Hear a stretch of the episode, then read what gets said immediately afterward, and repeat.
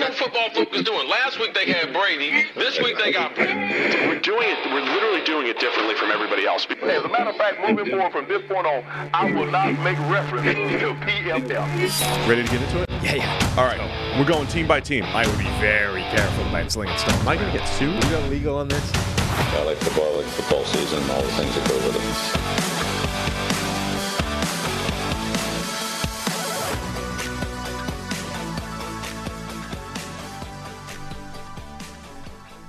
The Chris Jones contract holdout is over. He's back in the lineup for Kansas City.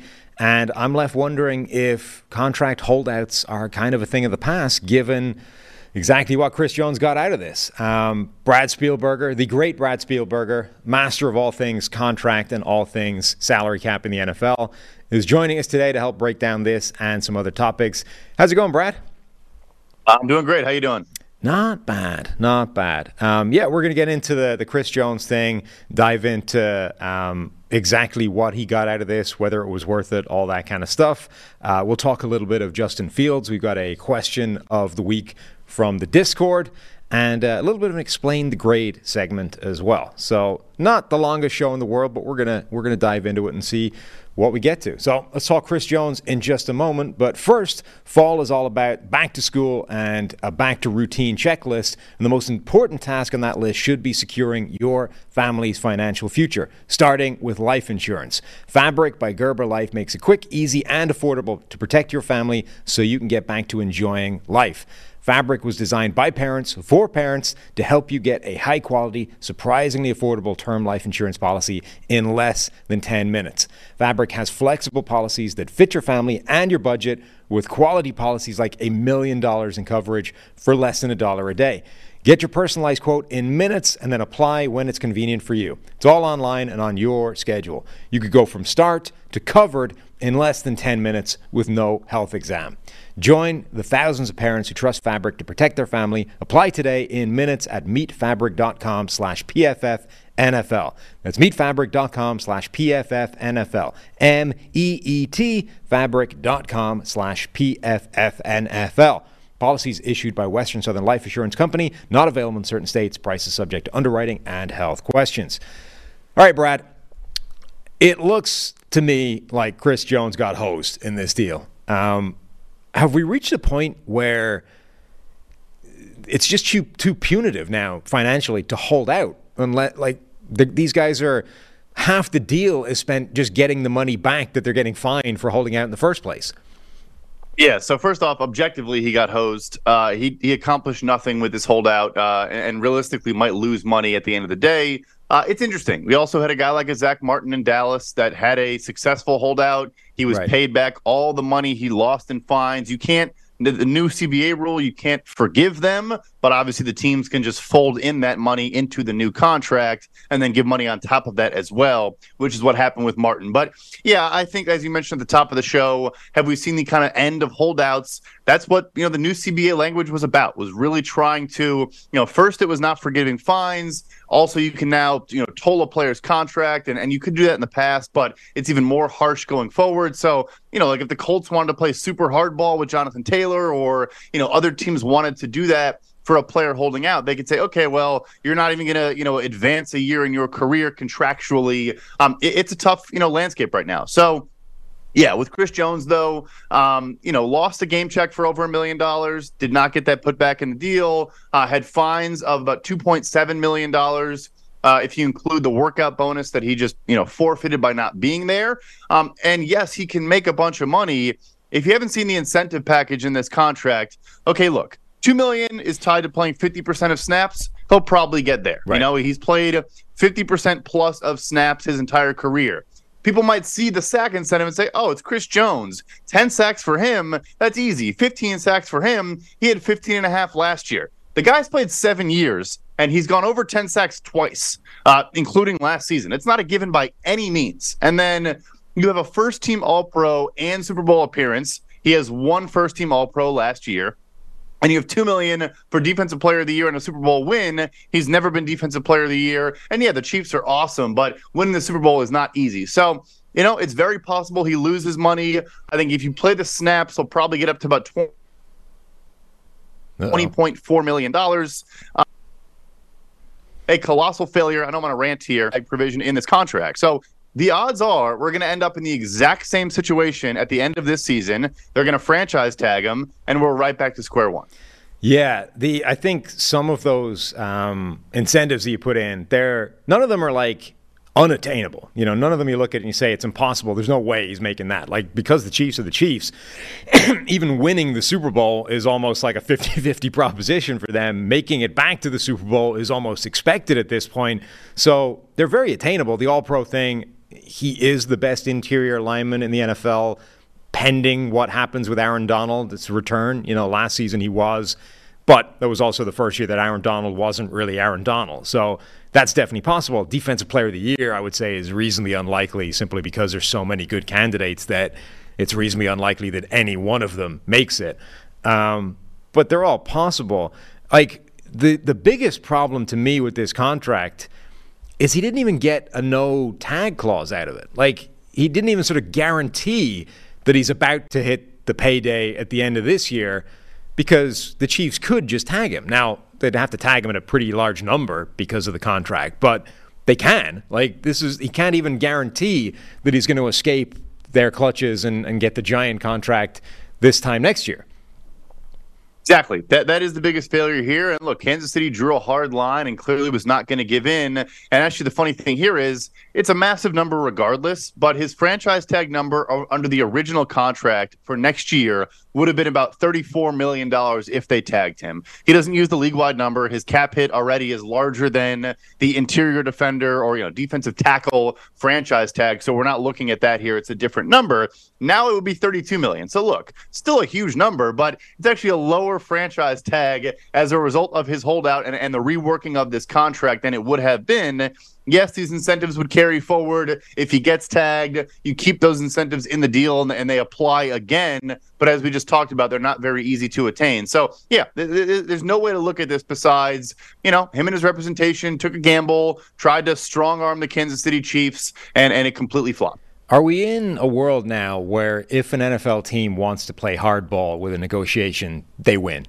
Like every every step in the road now, Chris Jones, um, the, the, the running back Saquon Barkley like got nothing effectively. Got like a nine hundred thousand raise, and he had to show up to training camp. Josh Jacobs at least got out of training camp, but basically had to show up for no more money. Um, as you say, Zach Martin's the only one that's worked, but Dallas is kind of the team that would be like, oh, we want to take care of Zach. Like we're, you know, he's one of our guys. We want to pay him, and it was just a case of getting around to that. But if Dallas had just drawn a line in the sand and said no not going to happen. You're under contract. You made the deal.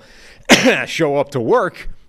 I mean, eventually the numbers would have gotten so high that Zach Martin had to come back, right? Or retired. Like those would have been his options. Yes. Yeah, no, they could have gotten to that point. You know, he didn't get an extension or anything. I'm sure he would have liked, you know, future years and, and more assurances and security, not just in this year. He did do pretty well, but but it obviously could have gone better. So yeah, I mean, to a degree, the team always can win that battle. I think you need to be a pivotal player in a locker room and a guy that other players are genuinely going to be frustrated with, um, you know, about you not being there and not getting rewarded. Right. But I mean, Saquon Barkley is that guy. He, he's the face of the franchise in New York. The team wasn't going to protest and not play their games if he didn't show up. Uh, the Giants found a way to do it. So look, players have to use all the leverage they have at their disposal. They have to try to accomplish what they can. In particular, I think guys trying to get a second contract, not a third deal like a Chris Jones, like a Zach Martin. But the last piece here is you see these shorter, shorter deals coming across the NFL, and you're saying, you know, well, maybe a player should want five years. No. Why is Mike Evans entering a contract year and, you know, for all we know, doesn't get a big payday because he signed a five year extension? Zach Martin signed a six year extension. Like, that is why you're seeing players now sign three and four year deals because teams are going to draw, you know, draw a hard line when you're 29, 30 years old trying to get another contract. Um, you said that you know the new CBA, the new language, made it easier for this to happen. The sort of toughening of fines, all that kind of thing. Uh, what did so? You know, I've made this point before that I think the NFLPA is just in a tough spot when it comes to negotiating CBAs because they have a much broader range of interests that they have to try and look out for. Right? Generally speaking, the owners are more or less on the same page and there's fewer of them. So it's easier to like hear the things we're negotiating for. Whereas over here, you've got like a million different interests, all oftentimes conflicting.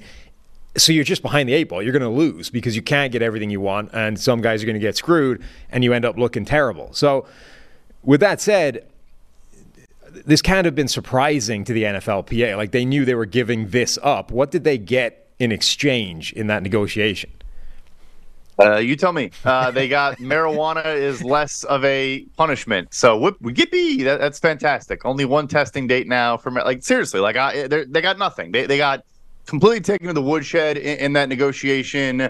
I mean, look, minimum cap spending is now 90% instead of 89%, and that 1% does matter. Like, there are little wins here and there, sure, but um, no, they, they, did not do a good job. And, it, and it, like you said, it is impossible. I'm not saying, you know, DeMaurice Smith, uh, you know, could not have done better, or somebody else could have done better. It's a hard job and a hard thing to do because, as you mentioned, so the number one thing we always talk about, they should abolish the franchise tag. Look, you know, I agree, I get it, I understand the argument. Sixty percent of the NFL what players why would they care about a franchise right. tag when they are making $600,000 you know it's just not a priority for them so it's very tough to get the bargaining unit to all care about certain things yeah, I, I do feel like they're just going to get hosed every time the negotiation comes up because there's no way they're just in a harder bargaining position. They're trying to represent too many different interests. Um, that is pretty rough. Um, we're gonna go to our next couple of things. We've got a question of the week from the Discord, which is new, and there should be a working link to the Discord now. Apparently, uh, apparently, when you set up the invite link, it lasts for seven days or something and then expires, unless you find the way of setting it so that it's permanent, which we've now done. So there should be a permanent working link to the Discord in the description of this show. Every week, we're going to be asking the Discord for questions or topics. The best one we will uh, talk about and, and answer live on the show. Um, so we got one of those. Or if you want to hit us up in the mailbag, NFL podcast at pff.com. But before we get to that, football is back in full swing with another week of epic games. And who's got you covered on the action for every single one of them? DraftKings Sportsbook, an official sports betting partner of the NFL. New customers can bet $5 on football and get $200 instantly in bonus bets. Nobody's missing out in the action this season. All DraftKings customers can take advantage of two new offers every game day this September. Get in on the NFL Week 2 action with DraftKings Sportsbook. Download the app now and use code PFF to sign up. New customers can bet just $5 and take home 200 instantly in bonus bets. Only on DraftKings Sportsbook with code PFF. The crown is yours. Now, let's give a shot at the Steve Palazzolo uh, terms and conditions thing. Gambling problem? Call 1 800 Gambler or visit www.1800Gambler.net. In New York, call 877 8 HOPE NY or text HOPE NY 467369. Uh, in Connecticut, help is available for problem gambling. Call 888 789 7777 or ccpg.org. Please play responsibly on behalf of Boot Hill Casino and Resort. KS, whatever that is.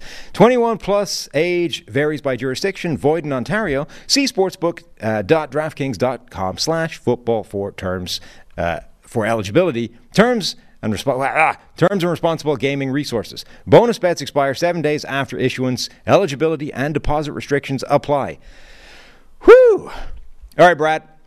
The uh, the Discord question of the week. This is perfect for you because it's a Bears related question. Uh, this one's actually sent in for consultant GM Steve. Unfortunately, consultant GM Steve is on the road right now, so he's unable to show up with his uh, his background and his GM podium and all that kind of thing. So this one came in from Nothing Man 55 on the Discord. Things went very badly for Justin Fields and the Bears offense in general on Sunday. Based on Sunday and the second half of last season, is it already time for the Bears to look to move on from Fields, or is this an overreaction? It's such a frustrating question uh, because still, I'm not making excuses. You know, when I say a lot of these things, he still, you know, was under pressure, the second most of any quarterback in the NFL, behind only Daniel Jones. The Packers do have a good front seven, uh, but still, it's not the Dallas Cowboys, you know, unit that that Jones faced. Um, but nevertheless, uh, I mean, for his average time to throw was still super high. His average depth of target was way low, even though he was holding on to the ball very long. You've seen breakdowns from JT O'Sullivan at the QB school, mm. um, other people, you know, that do this for a living of him not, you know, getting the ball out when it's like simple concepts like mesh or, you know, DJ Moore coming open on a, on a simple crosser, like very fundamental throws he should be making are not being made so yeah, as bad as the surrounding circumstances are, excuse me, as bad as I think Luke Getsy's game plan was, which was a bunch of straight dropbacks, which had route trees that I that, that, that, no one was getting open on or even really trying to get open on. Uh, their red zone play calling was illogical at best. All that said, they have two first round picks next year. I think for a reason. Um, look, even even the Eagles had two first round picks going into last year with Jalen Hurts. Yeah. They didn't know for sure what they were going to do. They made sure they had a backup plan. I'm not quitting on Justin Fields just yet, but it's possible that is the, that is the route we go by the end of this season. Yeah, they've done a good job of building in that contingency. Like I, I think that would be a smart thing for every NFL team to do. If you have a quarterback you are not 100% sure of as being the guy, the future – you should be stockpiling future first round picks because if it goes to hell, you have to use those picks to go find the next guy because it might not go to hell enough for you to be picking number one overall or number two overall, you know, and have your shot at that guy. So Chicago building in that future contingency is exactly like the Eagles doing it with Jalen Hurts, which I think people kind of forget about because Hurts worked out. They specifically uh, built in a backup plan. They were like, Hurts might be the guy, maybe, probably is. But let's let's get a future first rounder so that we have two, just in case he isn't. Because if he isn't, we're going to need to go get the next guy, and we can't, you know, do it by blowing up the whole franchise, winning two games, and get picking number one that way. So Chicago doing that, I think, is smart. What I would, what's very frustrating, I think, is, you know, last year obviously the picture was very muddy because they stripped everything back. They sold off every useful player they had, and it was like, good luck, Justin Fields. Like, you've got nothing to work with. Have fun. And for him to show anything last year, I think was impressive. Like, he won the starting job simply by showing any form of viability with no help whatsoever around him.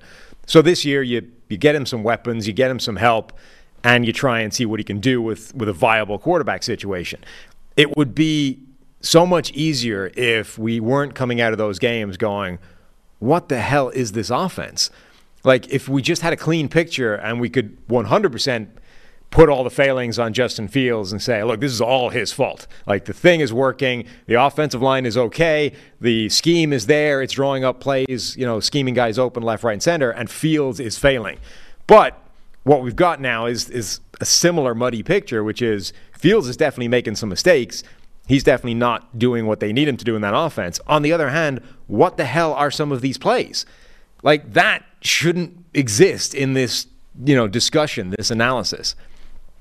No, 100%. Because the personnel stuff, again, the offensive line could be better, but I don't know. I think both young tackles are showing promise already. Obviously, one game for Darnell Wright. Uh, you go out and spend, you know, three years, $30 million on Nate Davis. I mean, he had like a 26 pass block grade for us and allowed nine pressures. So, not that he was a positive in week one, but and and then the weapons are legitimately good. Like you have three good receivers. You have Cole Kmet, who's solid and, and, some depth. Robert Tonyan did not play in this game, and then you have three good running backs as well. Like you can't really talk about his lack of weapons anymore. But yeah, I, I mean, I'm not saying it's easy to hold up and, and to dial things up with an offensive line that's getting killed, but you know, half field reads and, and rollouts and, and just continuing to do things that kind of make it a simplified game we didn't see it. I mean, Chase Claypool also doesn't really give a shit, so I'm probably not supposed to swear on the show. My bad, uh, but that is the truth. So that doesn't help either. Uh, but anyway, yeah, it is. It's frustrating because we still can't really get a full analysis. But I, I do think, unlike last year, you we can't make those excuses for 18 weeks. Like at a certain point, he might just not be it. The, I mean, overall, you know the the approach that they've taken, the new um, Ryan Poles, everything he's done, it it has been it's been a I think a solid sort of rebuild job. You know, stripping all down made sense. The DJ Moore move I think was a really good one. I think that's a better approach than drafting Bryce Young number one overall and throwing him into the same situation that Justin Fields was in last year, which essentially were your choices. Um, so moving back, sticking with Fields, getting DJ Moore and other things, I think is a better option. But the they've made some mistakes along the way. Like we don't like some of the the players they drafted for certain spots, certainly on defense. But the single biggest goof has got to be that Chase Claypool deal. Like it, you could construct an argument at the time, but the pick ending up being 32 overall is just making that look more and more egregious by the day. Like it's effectively a first round pick they flip for a guy who not only is doing nothing, but eh, as I say, you you pointed it out, and you know Mike Renner, the late Mike Renner, with the video showed him just walking through plays and screwing up almost everything. Now they're talking about potentially, you know, sitting him down, a healthy scratch, all that kind of thing. Like when you look at who they could have had with 32 overall, it's a lot of good players. A lot of good players that would, you know, not be on expiring contracts. Yeah, and, and, you heard the quote from Fields yesterday too, where he was asked, he very indirectly took a shot at Chase Claypool. They asked him you know, about Equanimeous St. Brown not being active for the game. He said, "Yeah, he's a phenomenal blocker on the perimeter. I feel like that was one of the biggest things we were missing in this game was blocking on the perimeter. Because I mean, there's screen passes where if Chase Claypool actually did make a block on one of them, Darnell Mooney probably could have broken off an explosive play, but instead." Claypool literally fell into Mooney because he wasn't even trying. So, you know, again, like there's so much going on here and it's frustrating. I know this is a Justin Fields segment as well, and you're talking about some of the players they drafted. Uh, the defense also just makes no sense. Uh, ignoring the fact the defensive line is is the worst unit in the NFL still. You take like physical press man corners like a Tyrique Stevenson, and they just sit in soft and off coverage the entire game against a rookie quarterback who does not have Christian Watson. Like I don't know. Uh, the coaching staff in week one was as bad as they possibly could have been. Yeah, rookie in terms of playing experience, not in terms of uh, yeah. NFL experience, obviously. Um, if if so, if they are at some point determining that Justin Fields is not the answer um, and wanting to move on from him, that's the kind of thing that only happens at the end of the season, right? There's no scenario by which they start to look on from any pra- in any term of practical sense within the season, right? Because they can't really trade him away because they don't really have any alternatives.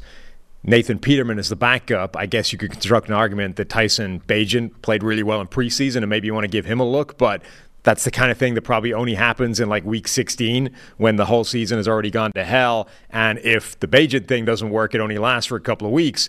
You can't really do that in like week six and then decide, actually, no, he stinks as well. Now we got to go back to Fields, and the whole thing is a mess, right? No, I think they are going to just let him ride it out, and, they should. You know, they, they definitely should. I mean, to a degree, uh, also his scrambling, you know, was kind of the the biggest part of the offense they had. Yeah. And his credit. He actually was pretty good in the first half. He was getting the ball out quicker. Yes, it wasn't often down the field, but he did, I think, look, you know, more comfortable. And I've nitpicked him a ton on his accuracy or his ball placement not leading to yards after the catch. I thought that was good in the first half of this game as well. Things really got ugly in the second half once they were down and kind of pressing. So there actually were some positives I took away from his film. It has to be his team this season. And to their credit, look, I, I did like Bryce Young a lot coming out, but maybe they had an eye on this quarterback class coming out. Now, yeah. if you're watching college football these past weeks, there's eight guys that I think are, you know, top 50 pick caliber players. Um, it, it could line up pretty well. Yeah, I mean, we we talked about that earlier in the week with Trev. It does sound like it's going to be, you know, a pretty spectacular looking um, quarterback class this year. Also, I, I think we're seeing in Carolina already after a week, like the lack of help around Bryce Young – is a problem, right? Like that, maybe it would have been a longer term thing if you were drafting Bryce Young, but Bryce Young would not be fixing the ills in Chicago right now for the same reasons Justin Fields isn't, right? It's, if you don't have a viable level of help around the guy, it's not going to matter. And Fields, whatever about DJ Moore coming in and, and helping the receiving corps, the offensive line was still getting wrecked. And as long as that's the issue, um, like he's not going to have success we go back and forth in this conversation that I think will happen in perpetuity in NFL spaces of, you know, do you build up the roster and then drop the quarterback in, or do you get the guy just because you have the early pick and then try to build around him? Chicago might want to try the, the, the second option, right? I mean, obviously Green Bay, you know, does that and has these succession plans, and we're about to have, you know, a third straight quarterback over a stretch of 50 years that's going to beat us 80% of the time he plays against us. So, um, you know, like I, I do think to a degree it, it probably would make some sense. I mean, poor Fields just never really had a chance uh, and Bryce Young, yes, look, their receiving corps is is significantly worse than, than Chicago's. Obviously, when you send DJ Moore to Chicago in that trade, and now Brady Christensen, a solid left guard, is out for the year. They're already down Austin Corbett. They're starting right guard. They have a rookie Chandler Zavala playing there, who's a pretty good player. But but nevertheless, like, yeah, I think it's going to be ugly for him. I mean, DJ Chark is hurt. He's probably the number one receiver. Yeah. Um, it's yeah, you see both sides of it. There's obviously the counter argument of Trey Lance basically was so bad that the, the Niners were too good to give him time to grow. Right. I, I don't think that's an issue Chicago is going to be in, you know, anytime in the near future. Well, I think it's it's a difficult balance, right? Because in order to if you're picking in the top three, you're probably not a good enough team that the quarterback can survive or that or he can make a difference. But if you build up the team so that the quarterback can actually have success right away, you're too good to pick to get him. You're, you're too good to get the pick to get him in the first place, right? So the only like almost the strategy you need to employ is that one that Philadelphia has, which is let's make sure we have two first round draft picks so that if we have a good enough team and a needed quarterback, we can then package the draft picks and go get the guy in the first place. Or, you know, try and mortgage the future and make a giant move up like San Francisco did, um, albeit not working out. Like it's a very difficult balance because I, I wrote an article um, essentially just looking at the debut of those three first round guys, right? Bryce Young, CJ Stroud, and Anthony Richardson. And the story for all of them was basically the same. It's like all three of them made at least one bad throw that was kind of like rookie mistake, right? You need to sort of learn what NFL defenses can do. Um, Bryce Young threw two ridiculous throws to Jessie Bates, one of which was just a terrible misread, I think. But the second, I can't remember which order they came in. The second one, I think, I think he knew he was there and tried to move him, and Bates just never bit, and he threw it anyway, right? And it's like, okay, you can't just assume that the NFL safety is going to move when you look him off the way he would in college, right? You could assume that in college and be pretty safe. In the NFL, can't do it. Richardson's interception, same kind of thing. Like the read was okay, and he just, I think, underestimated what an NFL corner can do in terms of sinking into that cover two space and picking it off. It was a little bit underthrown, interception. Stroud had a one where he got out of pressure, like actually did the thing that he hasn't necessarily done in his career, got out of pressure, rolled to left field, and then threw back across his body to a guy that was open when he threw it, but the ball had enough air under it that like NFL defenses can make that play. College, that's probably a great completion, and we're applauding, you know, oh, look, he's better under pressure. NFL, it's like, dude, you can't make that throw. So all three of them made one, at least one of those kind of mistakes. But generally, the feeling was they're getting let down by their supporting cast. Bryce Young's offensive line wasn't great, and his receivers weren't great. That was problematic. CJ Stroud, his offensive line wasn't great. He was under pressure 45% of the time, something like that. And then Richardson, his offensive line was pretty good, and uh, Michael Pittman made some good plays. But it's like this is Michael Pittman and nobody else. Like we need more help for this guy. So I think it's very difficult now for teams to construct that kind of um, plan for a new quarterback unless you do either what Philadelphia did or what Green Bay do, which is take the guy before you need him and actually try and develop him on the sideline for multiple years. But doing that burns their potentially biggest part, biggest value add, right, which is the rookie contract.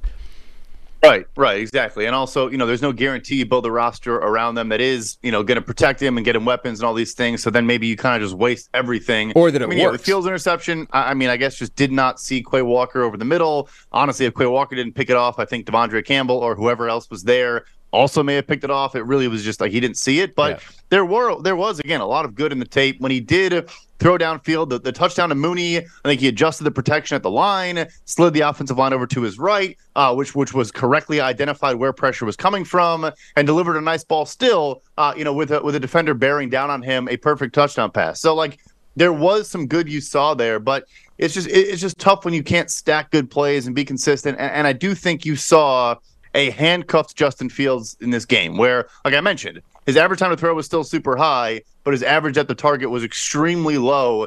And like, look, if you are going to have Justin Fields be a drop back guy, you're going to have to take the good with the bad. Like you're going to go Josh Allen, have, throw the ball 50 yards on the field 10 times. They might pick off three, but you also might score two touchdowns on those plays.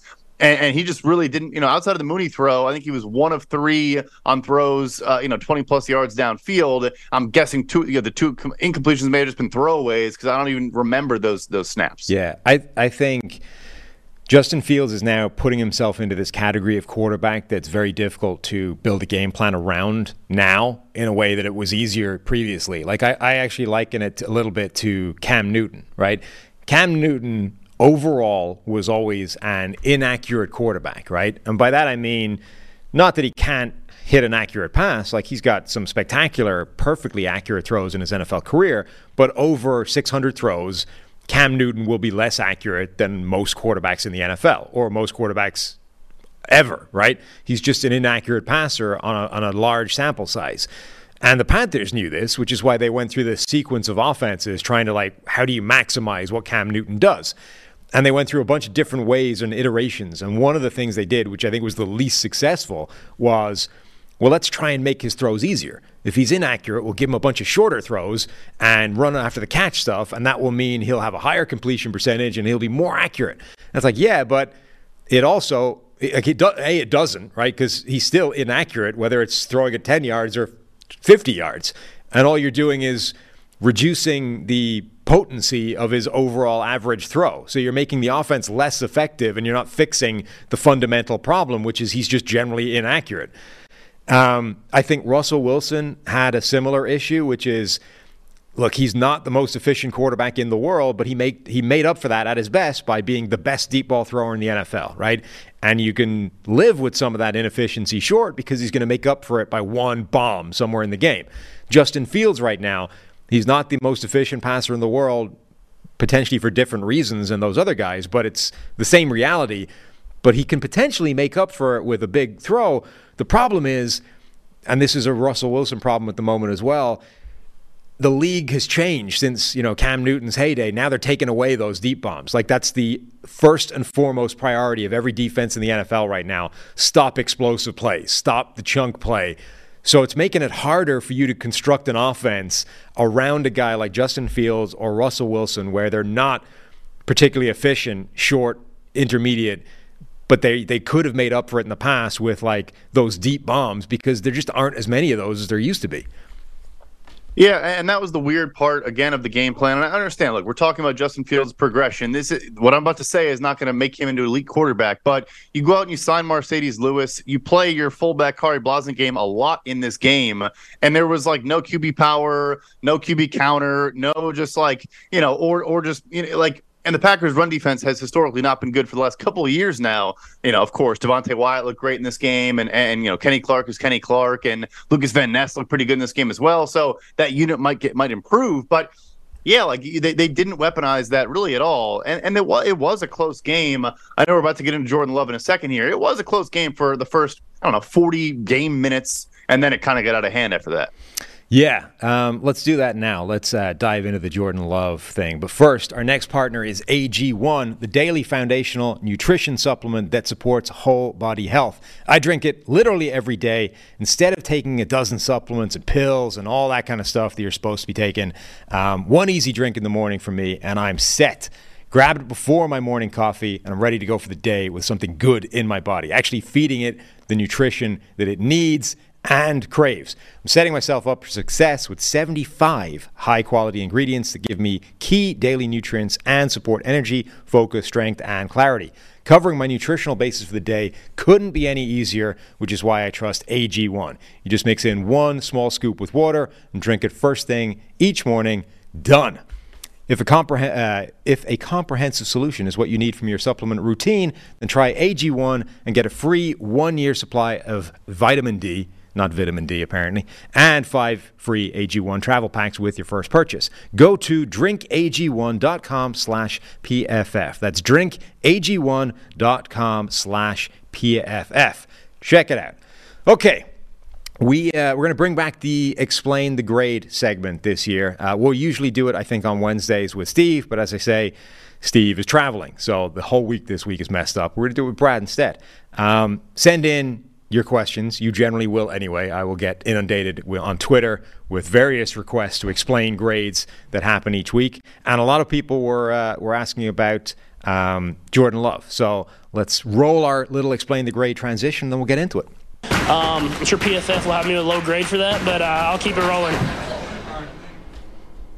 All right. So the biggest complaint, I guess, from a lot of people is that coming out of that game in which Jordan Love was dramatically more productive than Justin Fields, they had broadly similar grades. Now, at the time, I think just, uh, Justin Fields was 0.1 grading points ahead of Jordan Love.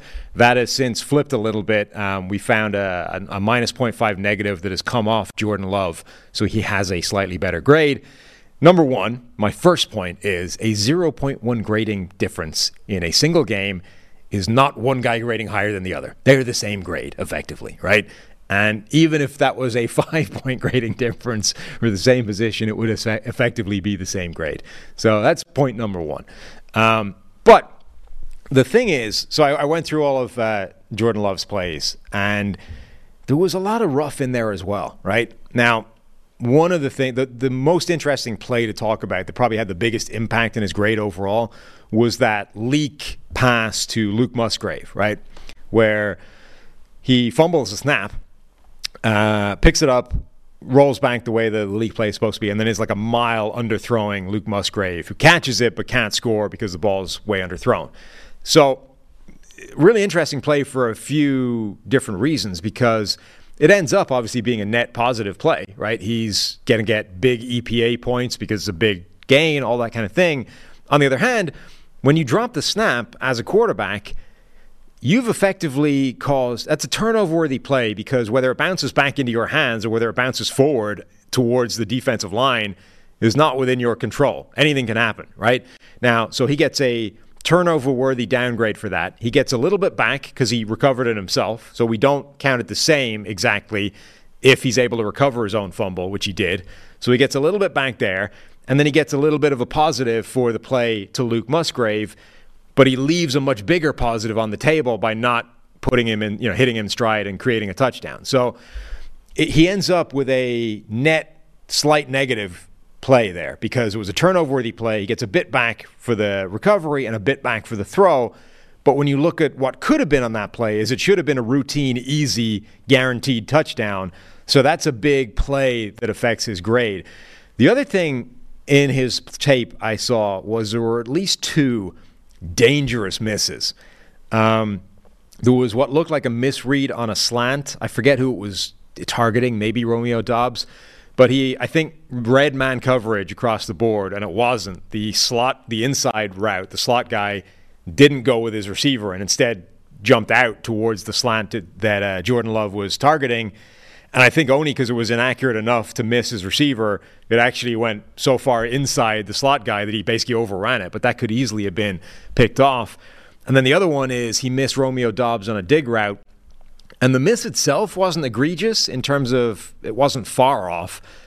But what made it dangerous was if Romeo Doubs hadn't stuck his hand out and been able to deflect it away, it was heading right to the safety. Like would have been hit him perfectly in the head had the say, had the ball got past Romeo Doubs. So that was that kind of weird category. We doesn't actually get a turnover worthy play for it because it was so close, but that's a dangerous miss. Like you, that's six inches further away, or Doubs just doesn't stick his hand out because he knows he's not going to catch it. That's picked off, and that's you know an egregiously bad play. So look, I was overall quite impressed by Jordan Love. I thought he operated the offense well. I thought there was a lot of good in there as well. But those are the kind of hidden negative plays that will drag his grade down and keep him in the same kind of category as Justin Fields. Yeah, I know the big gripe was that Fields was above him, like you said, by 0.1. I would say, first of all, his passing grade was 10 points higher. We're not going to not give yep. Fields a great rushing grade. He had four missed tackles forced more than any other quarterback in week one, probably top five among all players. And his yards, his rushing yards after contact were more than his uh, uh, you know, uh, rushing yards because he was getting hit in the backfield, spinning out of tackles, and still turning nothing into something. So that's obviously the high level. Look, there was a point in this game where Jordan Love was like seven of 17 with a couple missed throws, like you said. You know, did have some injuries, but and then also the last piece, he literally was the least pressured quarterback in the NFL yeah. on Sunday. Um, you know, the fourth the fourth down touchdown on Aaron Jones, you and I could have thrown. He, he had 15 yards of separation against TJ Edwards. Not, not, not trying to take away from his performance, but look, uh, we can freely admit Sam and I message on Mondays, "Hey, I don't really get this grade. Let's go through the number. Let's let's look at the tape. Let's look at the video. Do we disagree? Do we want to nitpick?" Our graders are exceptional. They're phenomenal. They do incredible work. But, you know, sometimes we say, oh, should this minus one be a minus a half? Like, we have those conversations on a weekly basis. I'm not saying this I'm a Bears fan, and everyone's going to say that. Love was not that good in this game. He was on schedule. He, he was, you know, smart.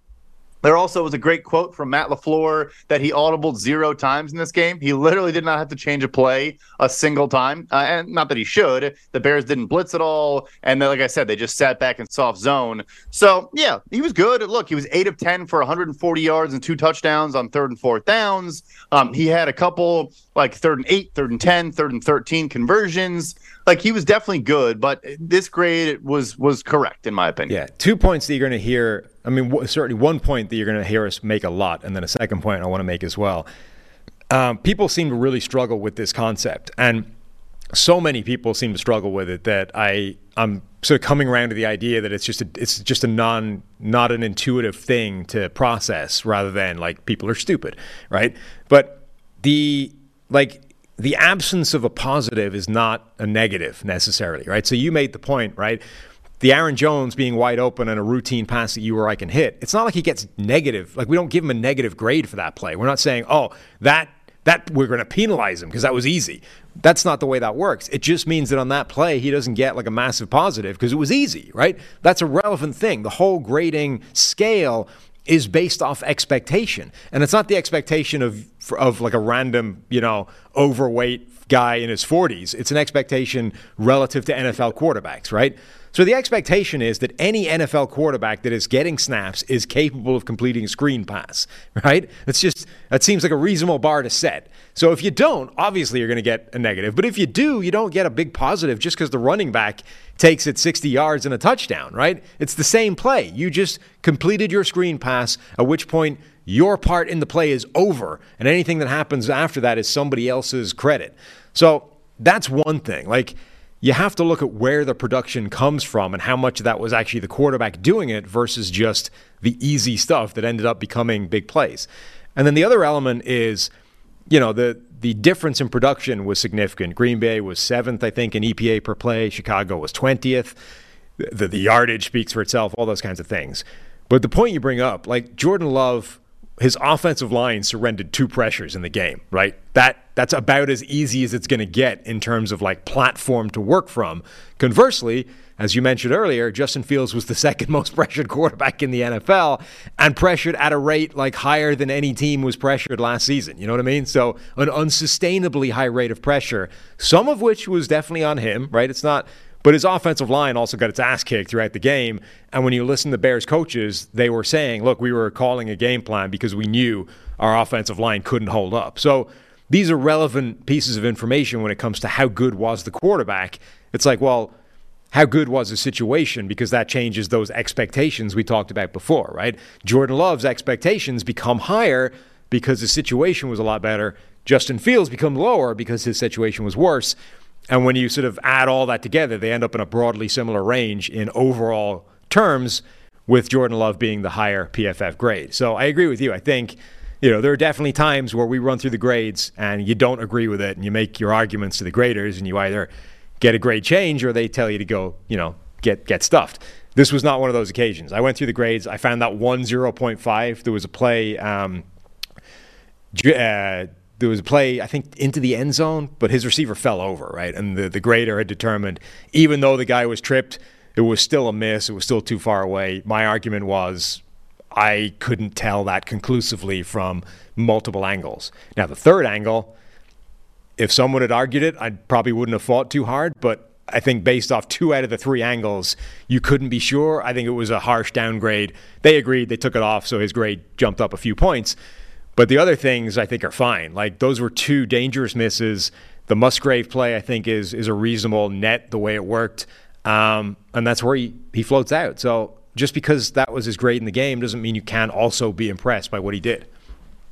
Yeah, yeah, no. And again, like just because you're making plays in structure or your first read is open all the time, we're not saying it's a bad thing. It's again, like you said, but it's compared to an NFL quarterback expectation.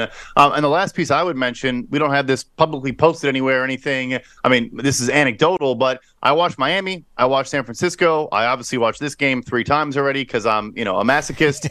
like Matt LaFleur was as good as a, a, play caller as any coach in the NFL this week. Uh, they, they, were awesome in what they were dialing up for him.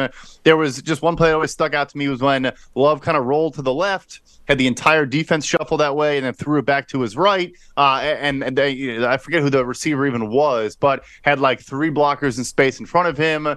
There was so much good there, and, and so many just you know great play designs. It was just again like it's not we're not saying this is bad for Jordan Love, but uh, he had phenomenal conditions. He took advantage of them, so that's great. Uh, but he didn't set the world on fire individually. No, agreed. So that's our explain the great segment this week for Jordan Love. As I say, People are going to have questions every week. Send them in either NFL podcast at pff.com or join the Discord. The correct working link to which should be in the show description here, or I believe it's the pinned tweet to the uh, PFF NFL podcast channel.